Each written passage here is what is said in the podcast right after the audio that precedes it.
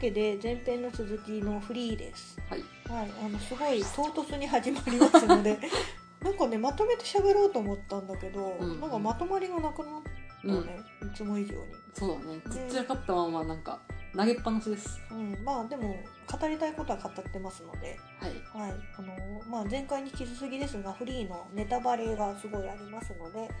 それをご了承いただいて聞いていただければと思います。はいえっと、フジョリティサーティーは、いい年こいたみそじ声オタク不女子2人が、アニメや漫画、ゲームなどについて、ダラダラオタクトークする番組です。なお、前回に引き続き、えっと、直録になっておりますが、聞くに耐えないところがあると思いますが、ご容赦ください。くださいはい。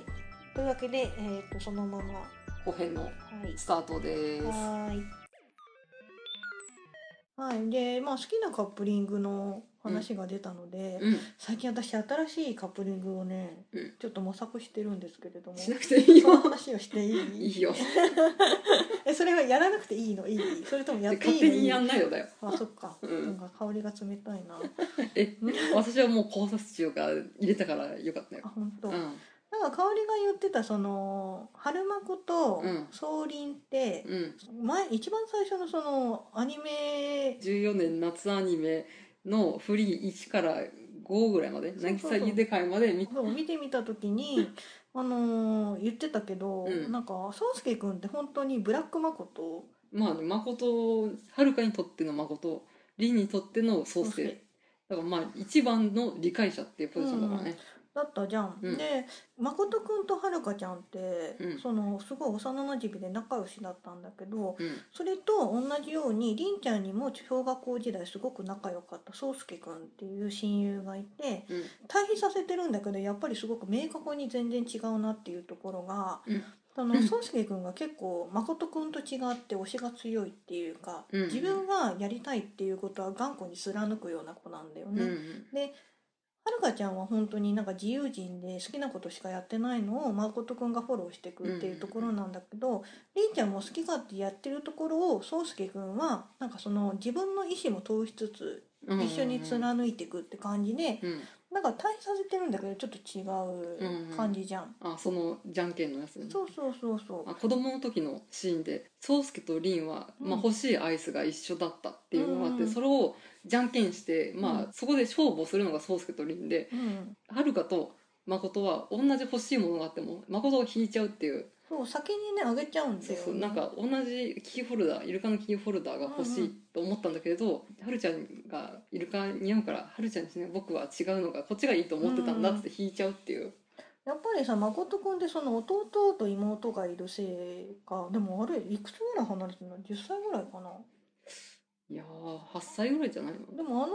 ちっちゃい頃のさ誠くんには果たしてその頃弟妹がいたのかな結構離れてるよね年離れてるねね10歳ぐらい違うと思うんだけどそうそうまあなんかいたかどうかわかんないけどやっぱりなんかでもまああれじゃんはるかが危なっかしいからお兄ちゃん属性がもう、うんん、なんかはるかちゃんもそれで甘んじてたところもあるし、うんうんなんかそこはやっぱ違うところだよね、うんであれ何の話してたんだ けどだから新たな可能性でしょそうそうで宗介なんですけど、うん、まあ宗介っつったらあのちょっとりんちゃんのもんぺっていうかストーカーっていうそうか本当ねあの子ストーカーだと思う なんかその10話で宗介の告白から告白からのサメ塚と岩飛びのリレー対決に入るんですけど、うんその時になんか宗介くんが自分の肩をねあの練習のしすぎで壊しちゃって、水泳諦めようかなっていう風な時にりんちゃんになぜか会いに行くんてかりんちゃんの試合を見に行くんだよね。あそうそうそう、うんあのレイちゃんのけ者会でしょそうそうで、うんそのりんちゃんがもうボロボロになってプールから上がれあー上がれなないいみたいな感じのところを見て「りんどうしたんだ俺のりんが」みたいな感じ でそれでなんかすごいなんか想像力をすごい膨らませちゃってからのそのれいちゃんの獣にしてうん4人でおリレよくっていうーを泳いで。でそこで素晴らしい笑顔を引き出したりに対して、うんなぜかはるかちゃんに嫉妬みたいな なんかまさにストーカーですよねなんか自分の都合のいい妄想をどんどん膨らませていくっていうか、まあでも、うんそのはるかのポジションに俺はいたかったと思ううんだろうね、ん、でもそのその別にストーカーに対して私はうん何やかんや言うつもりはないんだけど、うんそのストーカーに現れてるように宗介君って結構自分の我が強いっていうかうん思い込みっていうかもう本当に推しの強い子なんだよ。うんまあ言っちゃえばド S なんですよ みんなに野獣って言われてるんだけれどもだからなんかその宗介くんをうん受け入れられるのってりんちゃんだとちょっとりんまあ総輪でも全然いいんだけどうんりんちゃんも我が強い子だから、うんちょっと噛み合っちゃうんじゃないかなって思うんですよ。もう喧嘩カップル的そうな喧嘩プル的なでもまあちょっと宗介君りんちゃんに優しいっていうか甘いところあるから、うんまあ、そこまではいかないと思うんだけどうんただそのド S っていうところが鳴りを潜めてしまうと思うのね その宗介君の一番の特性の。でそこで私は思ったんだけドれ S どのも部分を引き出せるのあの今回2期でねはい新しいキャラクターで出てきた、あの三越島部長の弟くんの桃太郎くんがいるじゃないですか、あの子さめっちゃ弟属性半端ないじゃん。もうリアル弟だしねね、でしかもあの子供っぽいっていうかそのクワガタを自分で育ああそてうてうんなぜかそれを好きな女の子に送ろうとするっていう小学生男子っていう、そう そうなんそんなぴょんぴょんすけだっけ、うん、ピョンスケとかなんうか、ん、それをやっちゃうようなすごい純真な感じの子なんだけど、この子もしかしたら宗介君をの毒性を一番活かせる子かもしれない というわけで私は新たに総桃の可能性を提唱させていただきたいと思いますそうですか、はい、相馬もいいと思う。あのね、うんニトリくんだとねう、、宗介くん押しすぎちゃって、ニトリくん潰れちゃうと思うんの。まさに一期のりんちゃんとあーもうんももくんみたいな状態。うんうんりんちゃんとニトリでしそょうそう、りんちゃんと、あーまあそうか先輩がそうみプ たいルなプルってしちゃうんだけど、怖いみたいな宗介くんがド S で言っても、うんももくんはなんか結構あの、なんですか山崎先そう輩そうそう明るく明るくこう、突っかかっていく感じで、それに宗介もちょっとほだされちゃう感じの、うん、仕方ねえなっつってそうそうそう言うなればちょっと子犬っぽいところがあるからうんなんかその自分のド S でいじめたいっていう気持ちをなんかちょっと表せる相手でもあるし、そうなの あそうまあいじれるからねそういじれるじゃん、うんいじりがいがある子だし、うなおかつそのネガティブな宗介って結構ネガティブ じゃんあーまあね、うんちょっと悩みがそう抱えてますからね自分のまあ現在進行形でそうそう肩がダメっていう風になった時に、直そうっていう気持ちになる前にあもうダメだっ つって落ちちゃう子だから、そこをこう引き上げてくれるポジティブさっていうのをすごい、桃太郎がさ愛ちゃんが。うんりんちゃん、りん先輩がもう今年の夏でいなくなってなんかもういなくなるんだ寂しいなみたいな時言ってる時に、夏は永遠に終わんないんですよってい 最う終回みたいなこと言ってると思ってまとめてるって思ったんだけで ど兄ちゃんが言ってましたってうそうそのあっけらかんさがすごい宗介君にとって救われるんじゃないかなってん思ってどう ですかその後も聞いてみたらよくないですか、そうですかでもまあリハビリのうん相手とかにはなってくれそうだよねねでうんいまだにねちょっとねももちゃん的には宗介君のことを山崎先輩って言ってるんだけど、うんそのうち宗介先輩って言い始めると思うまあさにも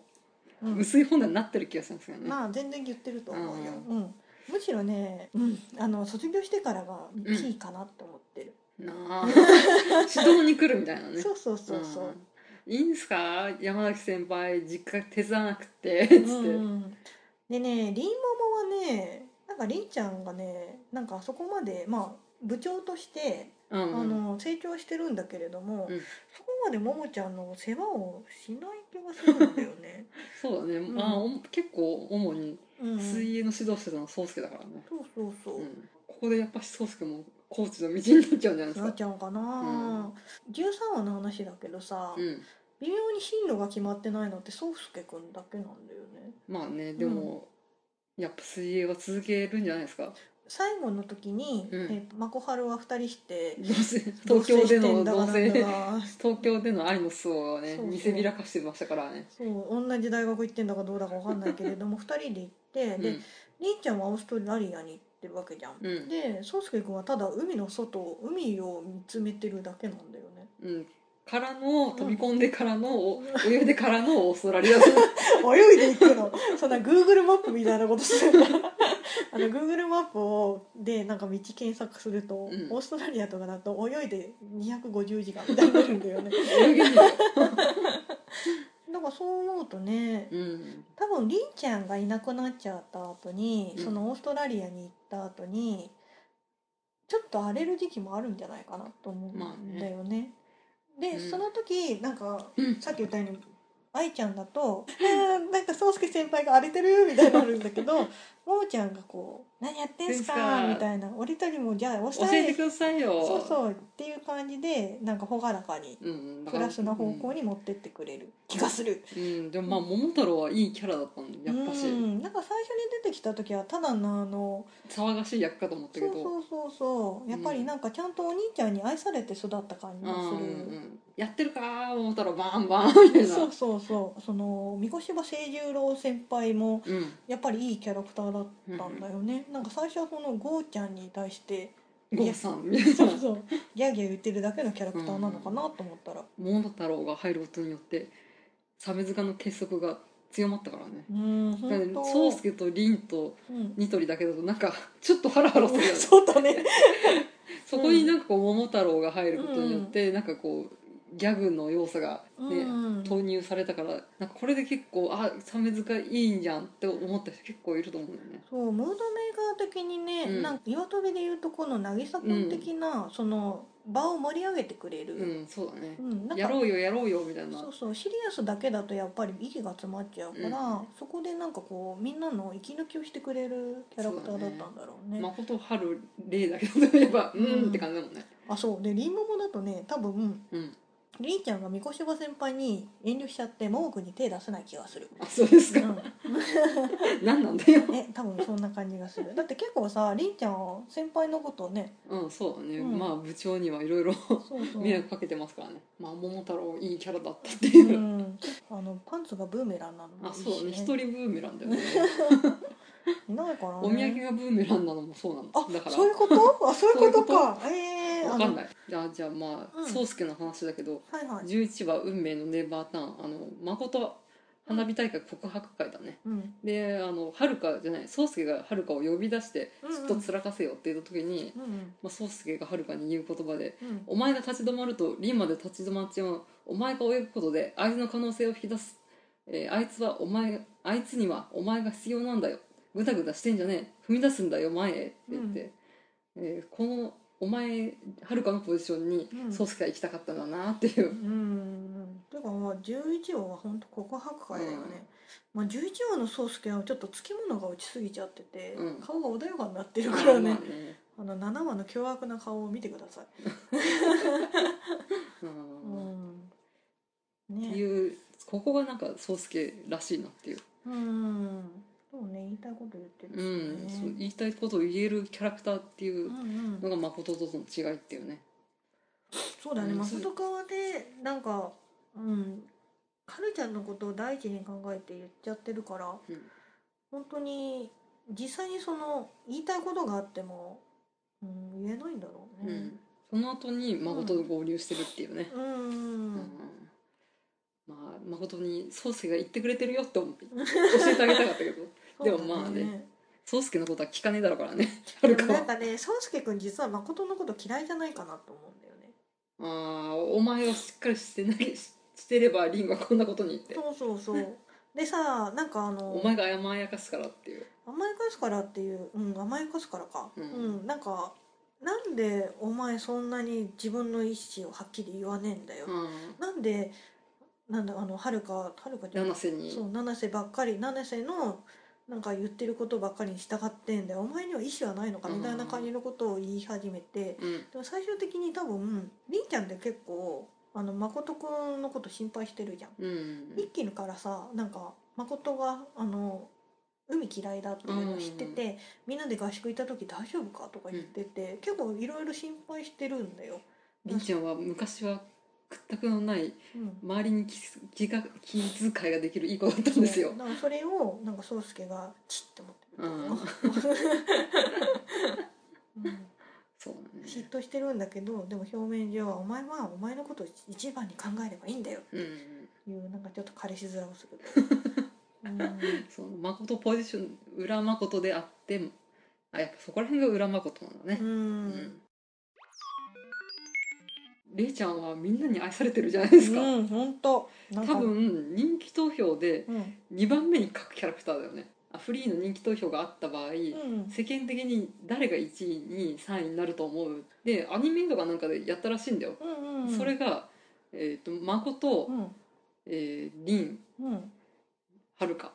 だあー上位3人がやっぱそうなんだね、うそうでもれいちゃんはなんか見ててすごい応援したくなるキャラクターだった、その一緒に見てた後輩も一番れいちゃんが好きって言ってて、と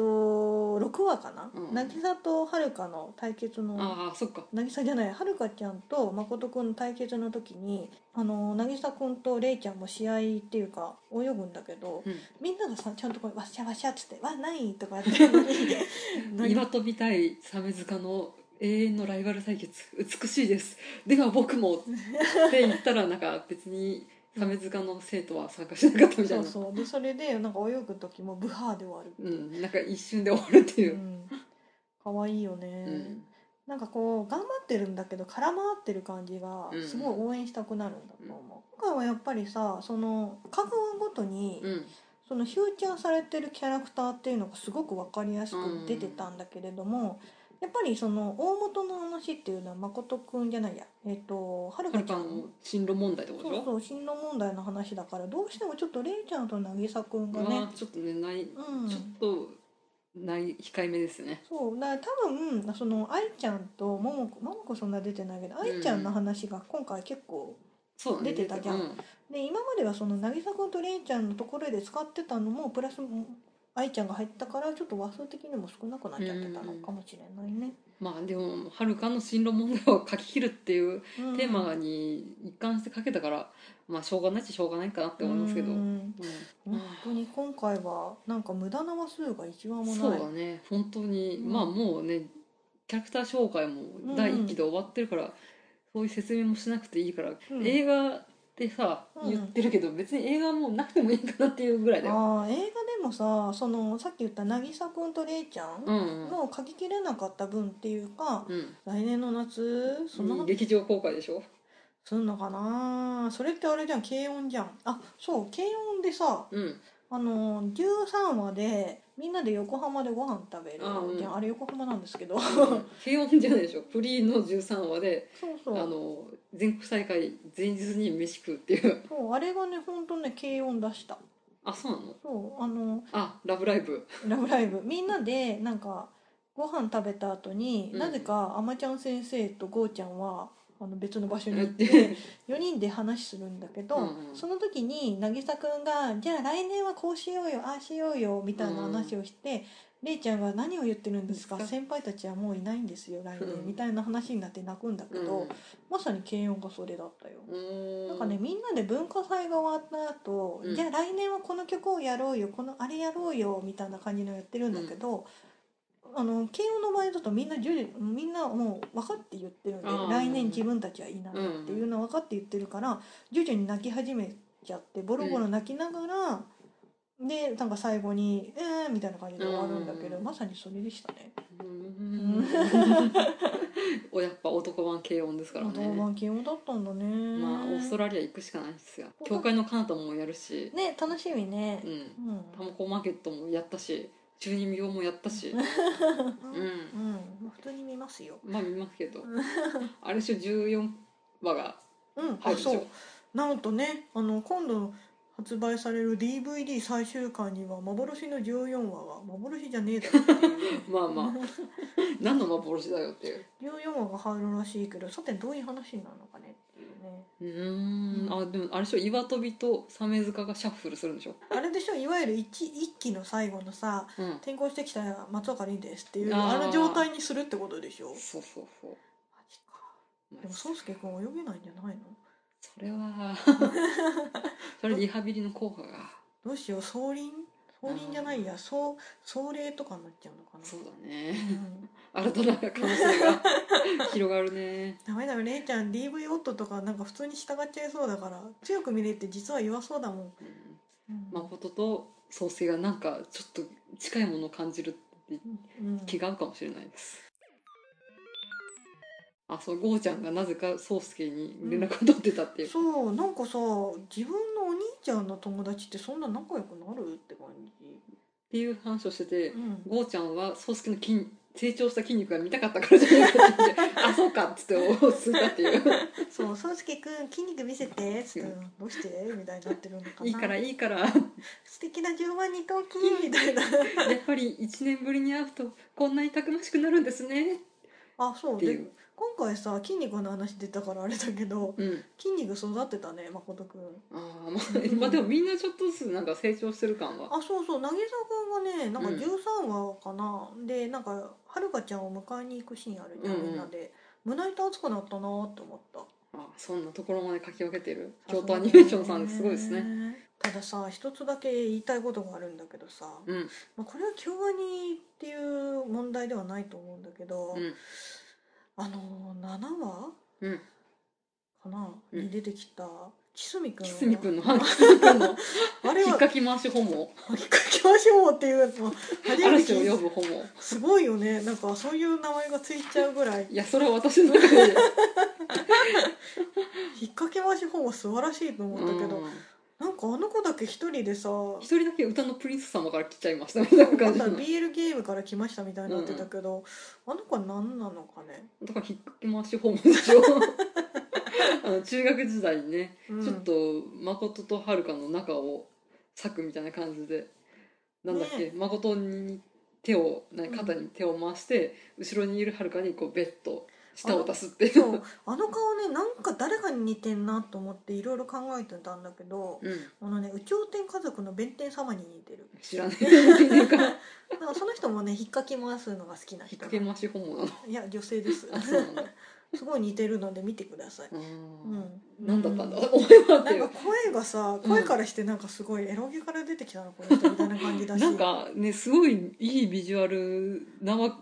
けどそう1話のみっていうねまあ最終回にも出てきたけどねみんなで試合見てるシーンにはちょっと出たりしたけど、うんあのーピンク色の髪色っていう時点でさ、うんどうなのかなっていう なんかなるべくしてなったみたいな感じのキャラクターだよね、うん、でもあの岩飛びってさ田舎のくせに高校いっぱいあるねあそうだねどんだけどういう感じの距離感なのかよくわかんないけどうね、ん、まあね市内にな何個学校があるのか、っていうか鮫塚と岩飛びが近いのかどうなのか、ああそうだねみんな結構好きに行き来してるからねそう近いのかなんのかそれななのになんか寮生活をしているりんちゃんみたいな、まあスポーツやってる子はね私立とかだと寮入ったりするけどうねん、まあ練習が遅くなっちゃうからかなうん、ねひすみくんは、うんねうん、書いてあります。ひすみは歌プリのキャラっぽいよねね。なんか悪い噂とか言ってみんなの中をぐちゃぐちゃにする役かと思ってた。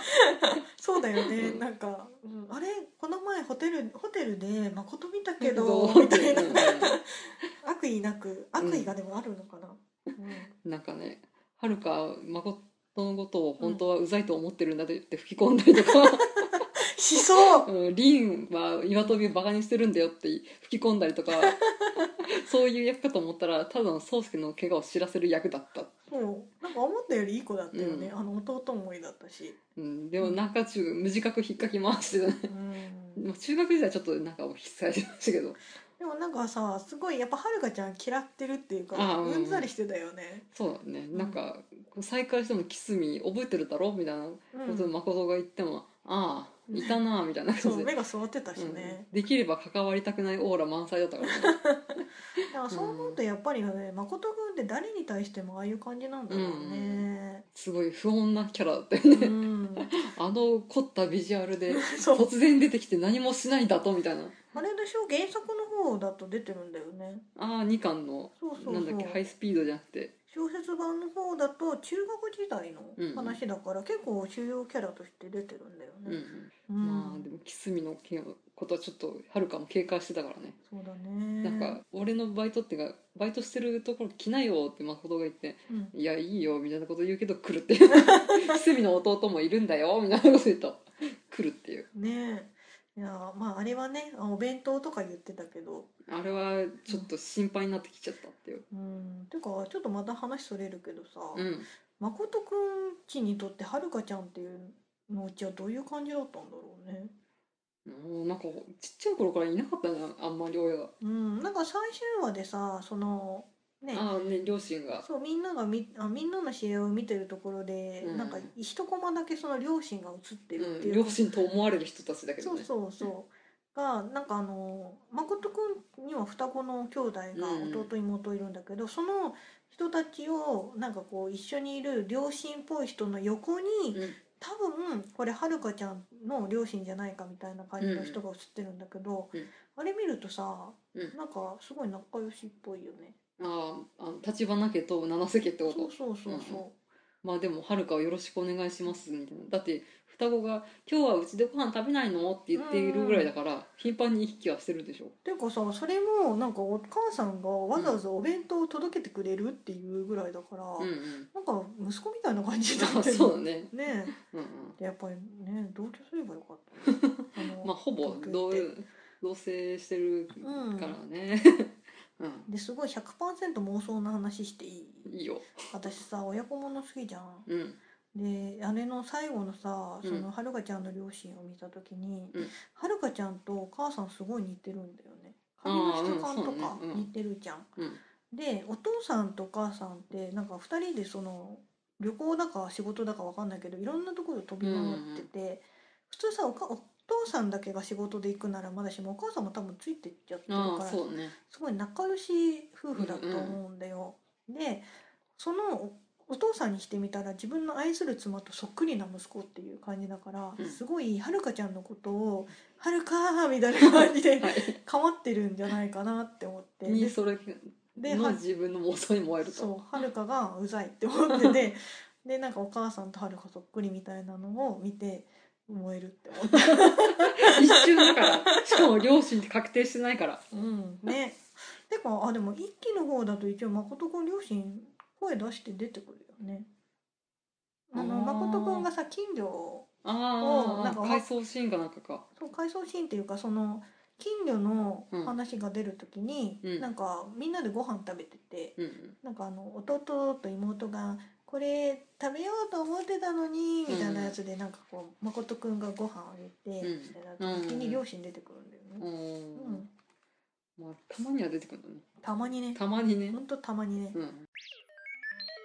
フリーの一期ってすごいリレーが重要でその絆の証明みたいな感じの話だったじゃん。うんうんだけどその2期になってそのはるかちゃんが実際に進路に迷い始めた時に、うんなんかリレーが逆に足かせみたいになってる時ない、うんまあそこまでなんか考えたようなことないからなううんん、なんかそのリレーあみんなの試合うでん結局リレーしか残らなくて、うんでそれでみんなで泳ごうよって言ってるんだけれども、うんタイムが伸びなくなっちゃうんだよね。で結局それってさその個々の力を伸ばすっていうことよりもその言っちゃえば依存し合ってる関係っていうのにうんなんかすがりつき始めちゃってて、うんだからその一期でその実際にみんなの絆を作ったところで、うんそこで立ち止まってたら意味ないんだよってういうんうんうん意味なのかなって、ううんん思って見てたんだけどね。うんまあ理恵の意味はうんそこまで深く考えなかったなだから結局その一期って本当に過去の生産のう話んじゃんそうねで2期って本当に最後のエンドロールに出てた「For the Future」って言ってるぐらいだから未来の話なんだよ、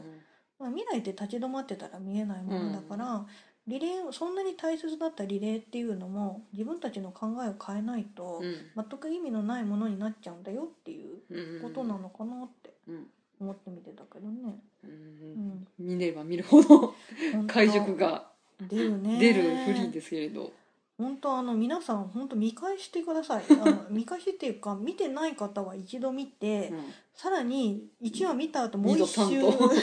三で私ももさ多分もう3回ぐらい4話ぐらいから見たねうんそうそう私もなんか今回その話するっていうので見返したんだけど、あここでこういうこと言ってんだっていうので、うんあなるほどなるほどってうんそうだよそう負けたの回に戻りますあそこのマコハロの話なんだけれども、うんやっぱりはるかちゃんって、うんその狭い世界で生きてたせいかうんなんか自分が人に対して与える影響っていうのをすごい恐れてるじゃうなんい、でりんちゃんと中学時代に対決してでりんちゃんが負けちゃうんだよねうんはるかちゃんとやった時に、うんでそのせいでなんかりんちゃんがもうレスリーやめるみたいな感じになっちゃって、うん泣いちゃうかなんかしてでそのせいではるかちゃんも自分の末やめちゃうんだよ、で今回そのはるかちゃんとまことくんが対決した際に、うんあのーよく皆さん見てくださいね。あ の誠くんとはるかちゃんが対決し終わった後、その誠くんがこう下を向いて、なんかあーもうなんだだかが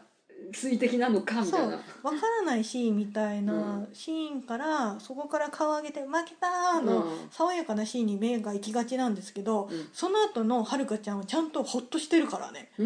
ん、なんかこう多分そこが本当に凛ちゃんと誠くんの違いで、ここでなんか誠くんがもうこれで俺を泳げないっていうふうになったら、うんまあ、そこで多分はるかちゃんはまた精神的に追い詰められて泳がなくなってたうんと思うんだよ。またリンとのことを繰り返したからねそうそうでそこで本当にあらかさまにホッとしてるから、うんうん、なんかはるかちゃんはこのまま本当水泳選手としてやっていけるのかなって いうなん大か丈心夫配誠が支えるから本当に、うんあれハロリンじゃないハロリンじゃないんですかかおりさん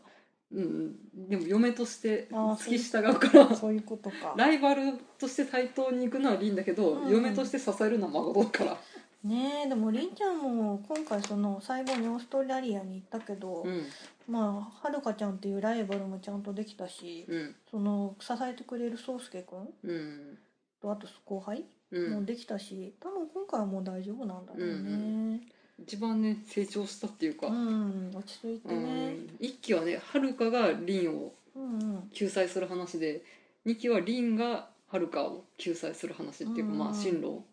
えー決定する決定打になる話だからねはるかとリンという二人のライバルを主軸にしてうん、宗介、と誠っていううんうん。の対比だよね。そうだうね。ん他に大丈夫ですかえっ、とね、なんか言いたいこと結構いろいろね、うんあるんですけれども、まとまらない、まとまらないっていうか、うんなんかねできたらうん、本当に見ながらこう話すとあーいろいろここここみたいそうなそう出ねてくるんだよ。うん私も香りとねさっきねつかみ合いの喧嘩をしつつそう見そてうたそんだけどう 髪の毛引っ張ってそうマシモさんが私の髪の毛を引っ張って私がマシモさんの胸ぐらを 掴んでってキーみキたいなーっつって今髪の毛ぐちゃぐちゃのまま話してるんですけど ちょっと今さっき殴られたことが痛いんだけれどもうそんなことは言わない約束でしょ本当に見ながら話せば本当に、うんオーディオコメンタリー的そうなどこまでも話ができるっていうか、考察じゃないけれども心情理解みたいなのができるので、言っちゃえば一期はテンプレ通りのなんかこう女の子向けの漫画なのかなとかアニメなのかなとか言ってて本当申し訳ありませんで した京アニさん本当すすいいまませせんんででししたってやっぱしね一期は本当駆け抜けた感がたあっあったんだけれど、うん、2期は本当に青春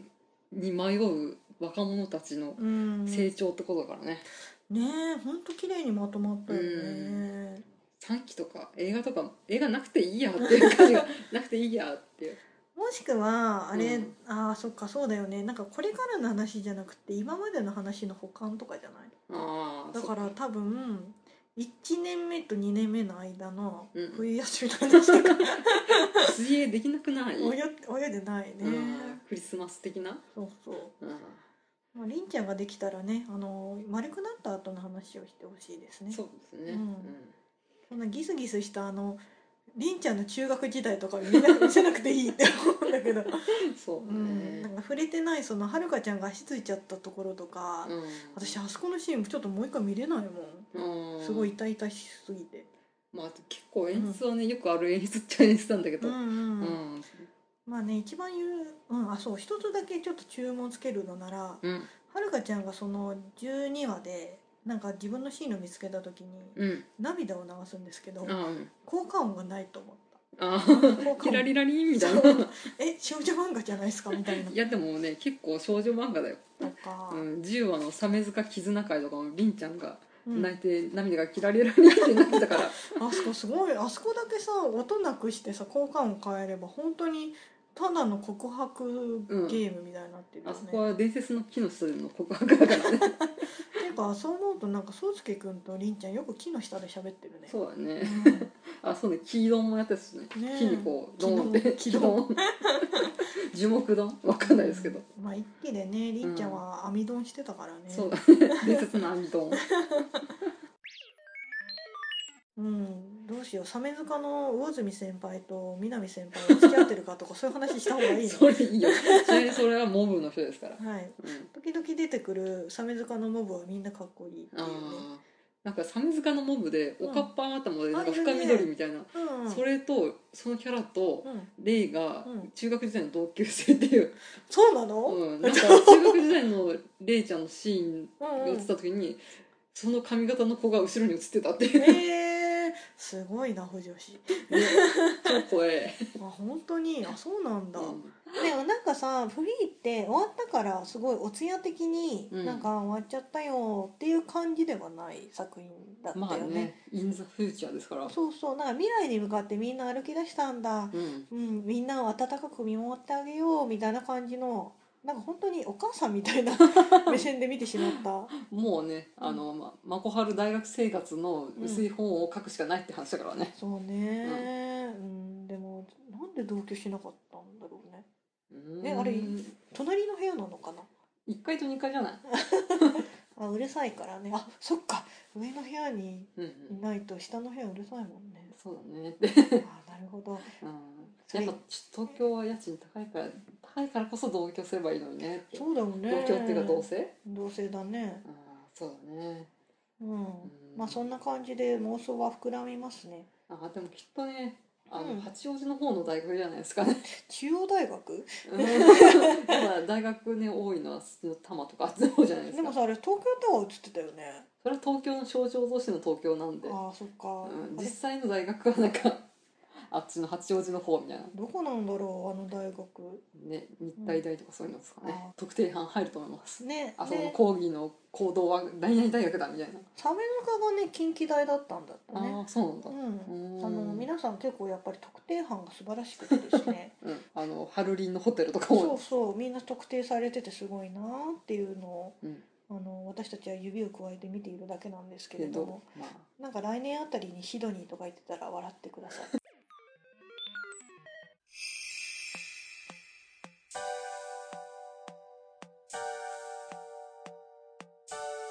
えっと「フジョリティサーティーンではお便りを募集しておりますメールツイッターブログコメントからどうぞブログは http コロンスラッシュスラッシュフジョリティサーティーポッドキャストアットシーサーアットアットじゃないやドットタイムえっ、と、フジョリティサーティーポッドキャストドットシーサードットネット。メールはフジョリティサーティーアットマーク Gmail.com です。疲れたあんまりでもさ、一応語れてない、うん、 2時間ぐらい、ってか、正味多分5、6時間喋ってるんだけど、語 り尽くしてませんね。なんでだろなんだろうう。ねこれでもう一回なんかやってたらごめん。なんか、うん語り足れないので、補足会が細かねいですみたいになるから。もういいよフリーはもえー、うでも G のレコンギスタの話とかし ろよみたいななんか